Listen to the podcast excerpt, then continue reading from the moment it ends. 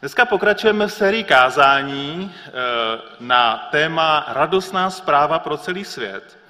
A tak doufám, že to dnešní slovo bude pro vás opravdu takovou radostnou zprávou. Přiznám se, že pro mě to byla taková výzva, protože eh, skutky 15, které, eh, na které vychází dnešní den, tak jsou v Bibli nadepsané Jeruzalemský sněm. Jo, tak já si říkám, co to je za radostnou zprávu pro celý svět, tedy Jeruzalemský sněm. To slovo sněm, nevím, jak vy, vám, ale mě nezní moc radostně. Já když se řekne sněm, tak, mi to, tak se mi vybaví nekonečné sezení a poslouchání různých názorů, dohadů a někdy i hádek.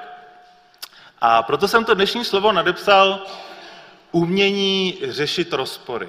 Umění řešit rozpory. A já věřím, že řešit rozpory mezi lidmi je opravdu umění. Jo? Že ten, kdo to umí, tak je umělec. Pro mě je to umělec. Jo? Protože já sám jsem samozřejmě, jako většina z vás, mnoho rozporů v životě zažil a pořád se učím je řešit. A směle doufám jako druhý pastor tohoto sboru, že pokud se tu nějaké e, rozpory někdy objeví, tak se je podaří vyřešit společně. Amen? Amen. Protože já vím, že tam, kde společenství lidí, tam prostě přirozeně dochází k rozporům, protože každý jsme jiný, každý máme různé názory z tisíci různých důvodů.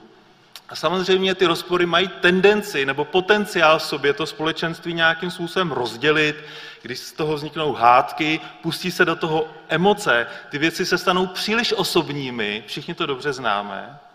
Takže lidé nakonec spolu přestanou mluvit, protože se to nepodaří uspokojivě vyřešit a nakonec se spolu přestanou i stýkat. A to se může jednat o přátelství, rodinu, kolegy v práci, manželství, nebo i zbora církev. Ale zároveň věřím, že pokud my jako církev máme v tomto světě něco dokázat pro Boží království společně, tak je naším úkolem a pro nás dobré neustále hledat, jak se spolu domluvit domluvit se, jak zápasit o společnou řeč. A věřím, že v tom je opravdu velká moudrost, když se společně dokážeme dohodnout. Každopádně my, křesťané 21. století, nejsme ani první, ani poslední, kdo může narážet na různé rozpory. Už první Ježíšovi učedníci v Bibli spolu řešili tisíc různých věcí a skutky 15 je jedna z nich. Takže jak oni to dělali, jaké bylo jejich umění řešit rozpory a co my se od nich můžeme naučit. Když si otevřete skutky 15, můžete si to nalistovat ve své Bibli nebo eh, ve své aplikaci, tak tam najdete vážný spor, který má tendenci eh, rozdělit to společenství učedníků. Ten spor byl ve své podstatě o tom, eh, jestli Ježíšovi učedníci musí se vším všudy konvertovat k židovství, což my dneska už neřešíme. No. A ve své podstatě tam jde o otázku, o čem je evangelium. Jak, jak, jak dneska člověk může navázat vztah s Bohem? Jakým způsobem člověk může navázat vztah s Bohem? O tom je celá kapitola 15 knih skutků. Takže co se stalo? Začalo to tím, že Pavel s Barnabášem v Antiochii, která vznikla ve skutcích 11, začali vyprávět o úžasných božích věcech. Jo. Dneska jsme tady slyšeli svědectví z English Campu, díky bohu za to. A oni tam takhle stáli a vyprávěli o tom, co zažili eh, mezi pohany. Ale pak tam přišli nějací věřící z Jeruzaléma a vůbec jim to nelíbilo. A začali říkat, že pokud si ti lidé nenechají udělat obřízku, tak oni vlastně nemůžou žít ve vztahu s Bohem. Oni, oni nemohou plně žít ve vztahu s Bohem. Ale Pavel a Barnabáš si to vůbec nemysleli. Vůbec si to nemysleli. A všimněte si, že neřekli, fajn, tak eh, jak myslíte, tak, tak je dáme všechny obřezat, jo, v pohodě, prostě dáme obřezat. Ale ani neřekli, no když vy takhle tak víte co? Tož my se od vás oddělíme, my si v Antiochii založíme svůj sbor, novou církev, kde si věci budeme dělat po svém. A vy nám do toho nebudete mít co říkat, my budeme mít svoje vedení a tak dále. Vy si v Jeruzalémě dělejte, co chcete, jak vy tomu rozumíte, my to budeme dělat po našimu. Ale za co se Ježíš modlí u Jana 17, v té velekněžské modlitbě? Aby učedníci byli jedno. A aby jsme mohli být jedno, musíme se co? Domluvit, dohodnout. A to je ten sněm, to je ten koncil. My se musíme prostě domluvit. My se musíme umět domluvit. A v tom je moudrost. Když si řekneme, my si to budeme dělat po svým a my vás nepotřebujeme, tak o něco přicházíme. Ale když, se, když budeme zápasit, aby jsme se spolu domluvili. Ježíš se modlil jako ty otče ve mně a já v tobě, aby i oni byli jedno. Aby svět poznal, že ty jsi mě poslal a že ty jsi je miloval, nebo že, že, že jsi je miloval, jako jsi miloval mě. Ježíš se tady nemodlí za to, aby bylo 10 nebo 20 církví na světě, ale modlí se za to, aby Ježíšova církev byla jedna. Aby byla jedna. Aby učedníci spolu zůstávali v jednotě. A tak ti vedoucí v Antiochii se moudře rozhodli, my nepůjdeme pryč od Jeruzaléma, nezaložili tam hnutí pryč od Jeruzaléma, ale řekli, my půjdeme do Jeruzaléma, aby se to jednou provždy vyřešilo. A já si myslím, že to bylo velmi rozumné a moudré rozhodnutí pro zachování jednoty církve. Rozhodli se, že tam pošlou Pavla s Barnabášem a s nimi další lidi, aby to předložili místním starším. Víte, a to byl prostě spor, který v tom novém zákoně tou církví velmi hýbal. V listu Galackým druhé kapitole čteme, že v této otázce se Pavel dokonce musel otevřeně postavit Petrovi, protože Petr se začal oddělovat od těch neobřezaných věřících a dokonce se tím nechal strnout i Barnabáš, Pavlu spolupracovník. My na tom vidíme, že Barnabáš byl takový muž lásky, to byl muž eh, pečování, milosrdenství. Eh, nebyl až tolik muž pravdy. Nebyl úplně jako Pavel, byl to prostě takový laskavý člověk. Právě, že to byl on, který vzal Pavla za ruku a přivedl ho do jeruzalémského sboru, když se ho všichni báli. Všichni měli z Pavla strach, protože Pavel byl takový drsoň. On dával muže i ženy do vězení, on s tím neměl problém, on je prostě kvůli Bohu dával do vězení. Ale Barnabáš se ho nebál, protože láska strach přemáhá, on ho vzal za ruku a přivedl ho mezi apoštoly. A víte, církev potřebuje dneska Pavla. Člověka, který řekne, prostě takhle to bude, ale potřebujeme i Barnabáše, který toho Pavla možná přivede do sboru, který se nebude bát, který bude mít péči o druhé lidi. Takže Pavel byl velmi drs, drsný. V Galackým první kapitole v 8. verši říká, kdyby vám kdokoliv, ať už my sami nebo třeba anděl z nebe, kázal jiné evangelium, než to, které jsme vám kázali, ať je, a je tam drsné slovo, ať je proklet. Já bych si to, já bych si to nedovolil, tohle použít, ale Pavel prostě říká, jo, kdo, kdo káže obřízku, to je jiné evangelium. A Pavel teď s tou otázkou eh, jde za vedoucími v Jeruzalémě a udělají koncil, udělají s něm, jestli pohané tedy musí přijmout obřízku, aby mohli žít ve vztahu s Bohem. V šestém verši té 15. kapitole je napsáno, že apoštolové a starší se schromáždili, aby tu věc proskoumali. Co je to proskoumat? A nejprve mluví Petr. Proč Petr? Protože Petra jako prvního eh, Ježíš pověřil, je z původních 12 apoštolů. A Petr v 8. verši říká, jako co řešíte? On, Bůh dal, eh, dal jim ducha svatého, tak jako nám, pohanu. A v desátém verši říká něco úžasného.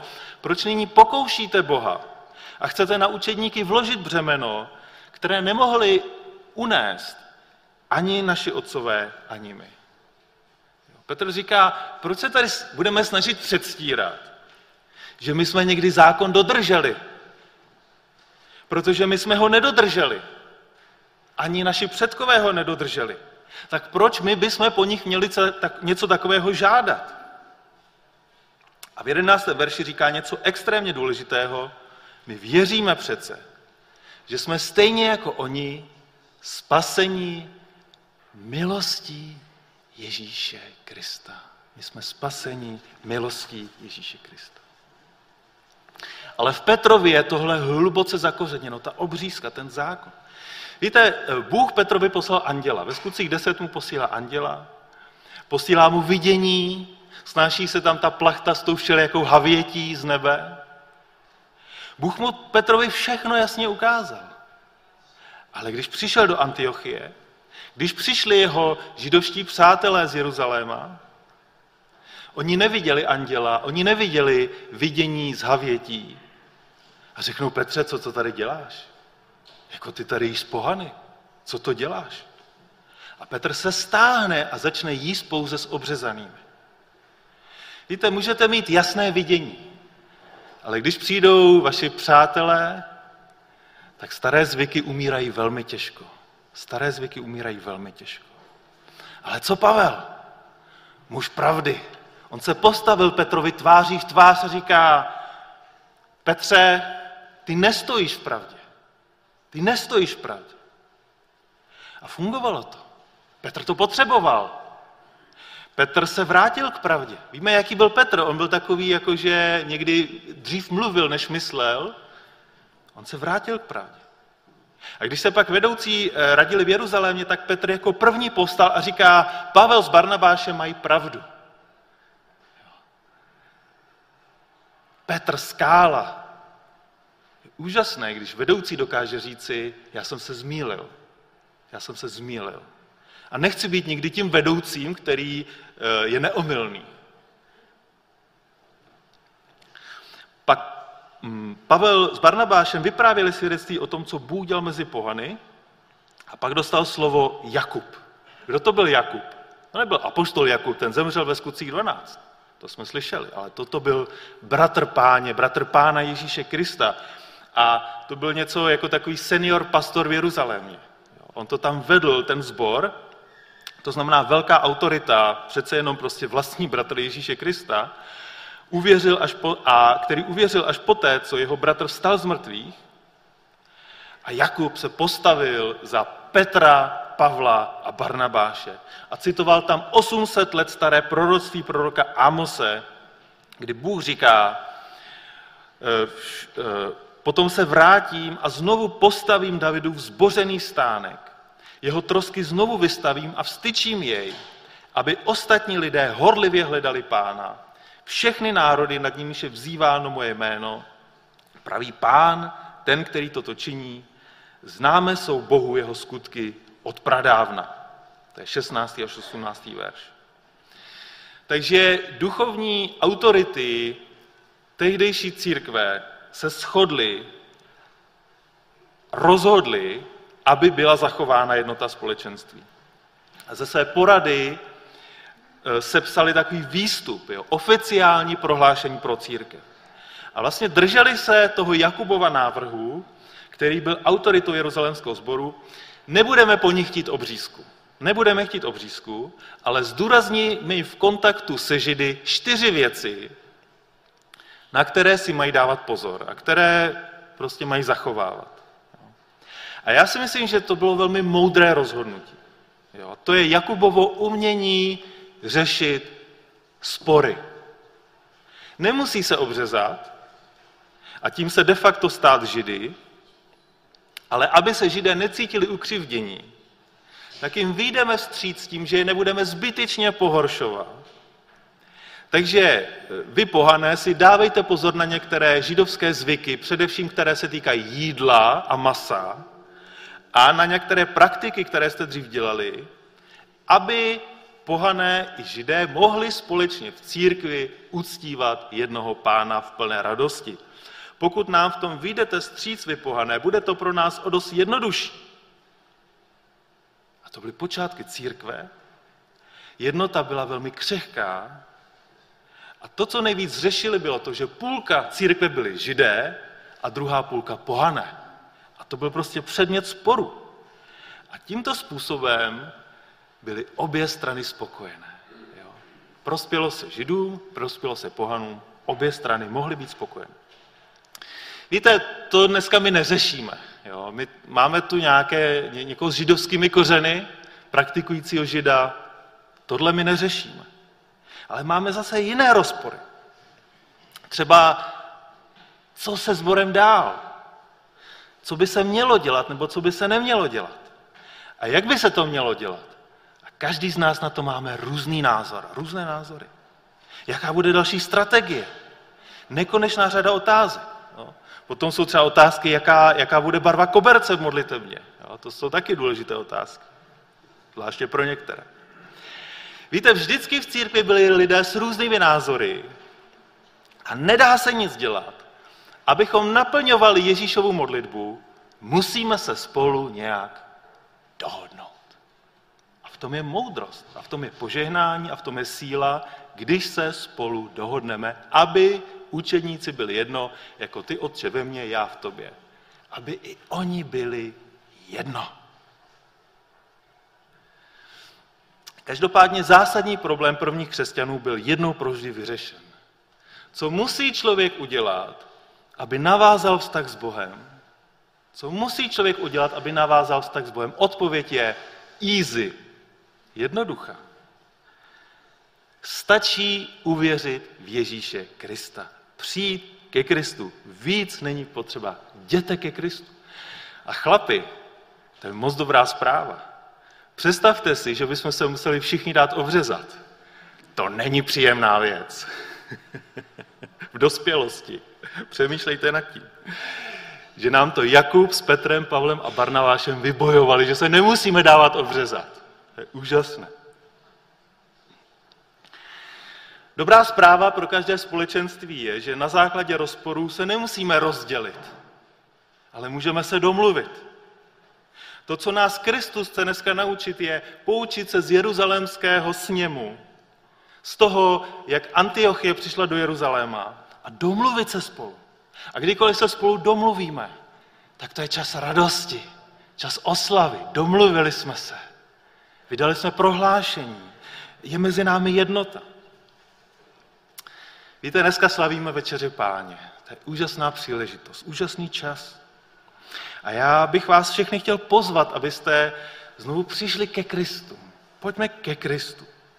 Všechny ty, kdo trápí rozpory tohoto světa, ať už v práci, nebo manželství, nebo mezi dětmi, prostě rodinách, nebo i spory mezi národy. Jo? Pro, proč se prostě bratři musí zabíjet někde na, na východě, na Ukrajině?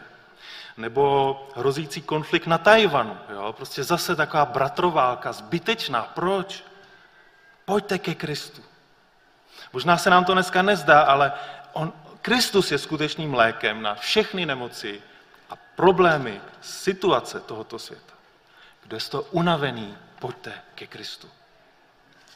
A já, když dneska budeme přicházet k večeři páně, tak bych chtěl, aby jsme přicházeli v takové jednotě, aby jsme byli jednoho ducha, aby jsme druhého pokládali za přednějšího než sami sebe.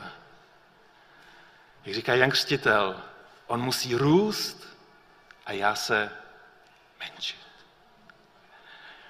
Abychom přicházeli v radosti, protože je z čeho se radovat. Je to radostná zpráva pro celý svět. Radovat se. Jak se radujete? Já bych se jí nejradši povyskočil. to je taková radost. Nebojme se projevu radosti. Protože Kristus za nás přinesl na kříži oběť. On se za nás obětoval. A to není jenom důvod smutku, ale taky důvod radosti. Protože díky jeho oběti na kříži, ten kříž, který vysí za mnou, všechny, ale opravdu všechny naše hříchy mohou být odpuštěny. To je to, co nevěřící lidé nemají. Oni musí žít se svými hříchy, musí žít se svým špatným svědomím. To my dělat nemusíme. Všechny naše hříchy mohou být odčištěny. To je důvod k radosti. Chvále, proto tady chválíme, proto zvedáme ruce, protože se radujeme z odpuštění našich hříchů z toho spasení. A že můžeme navázat vztah s Bohem Otcem, který nás moc miluje. Tak já bych chtěl, aby jsme všichni teď, abyste povstali. A rád bych, aby, aby jsme společně zavřeli oči. Zavřete oči a přemýšlejte. Přemýšlejte, jak stojíte před Ježíšem. Ježíš je před vámi, on je tu s námi. On řekl, že bude s námi, bude se svými učeníky až do skonání tohoto věku. Bude s námi, on je s námi. Tak dneska chceme slavit večeři páně, tak, tak se soustřeďme na Ježíše. On stojí před námi. A o tom je celá tato bohoslužba. A možná jsme, možná je tu někdo, kdo Ježíši ještě neřekl takové to, to velké ano, to největší ano svého života. Neřekl mu to naplno, možná pořád ještě váha. A nebo je tu možná někdo, kdo se k Ježíši trošku otáčí zády. A tak já vám chci připomenout, že Ježíš se ale nikdy neotočí zády k vám. A pokud se k němu otočíme eh, dneska zpět, tak on nás vždycky přivítá s takovou otevřenou a milující náručí. Ježíš je tu s námi, o tom je večeře páně. A já bych se tu s vámi chtěl dneska modlit a kdo, kdo můžete, tak můžete po mně společně jako tento sbor v takové jednotě a radosti tuto modlitbu opakovat. Ježíši, Ježíš, děkuji, že mě miluješ. Děkuji, že jsi za mě zemřel na kříži. A že jsi pro mě znovu vstal z mrtvých. Je mi tak líto chyb, které jsem ve svém životě udělal. A moc prosím, aby si mi to odpustil. A přišel v plnosti do mého srdce a dal mi nový začátek. Přijď do mého srdce